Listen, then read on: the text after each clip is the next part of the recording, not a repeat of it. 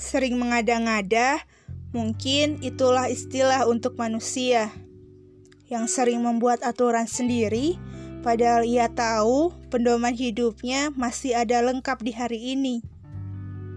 Yang sering menghias dirinya dengan dosa, padahal ia tahu kelak akan ditanya apa yang telah ia perbuat saat ini yang sering membuang-buang waktu, padahal ia tahu sebentar lagi kematian akan bertamu. Yang sering mencari materi untuk perut sendiri, padahal ia tahu lingkungan sekitar masih serba kurang ke sana kemari. Yang sering mengiyakan kata syaitan, padahal ia tahu manusia diperintahkan oleh Allah agar tidak melakukan kemaksiatan.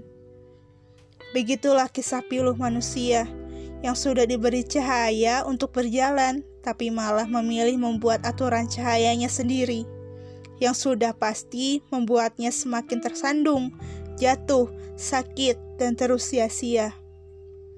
Ternyata kita masih perlu banyak belajar menjadi manusia yang hidup semata-mata hanya untuk menjalankan perintah Allah Ta'ala.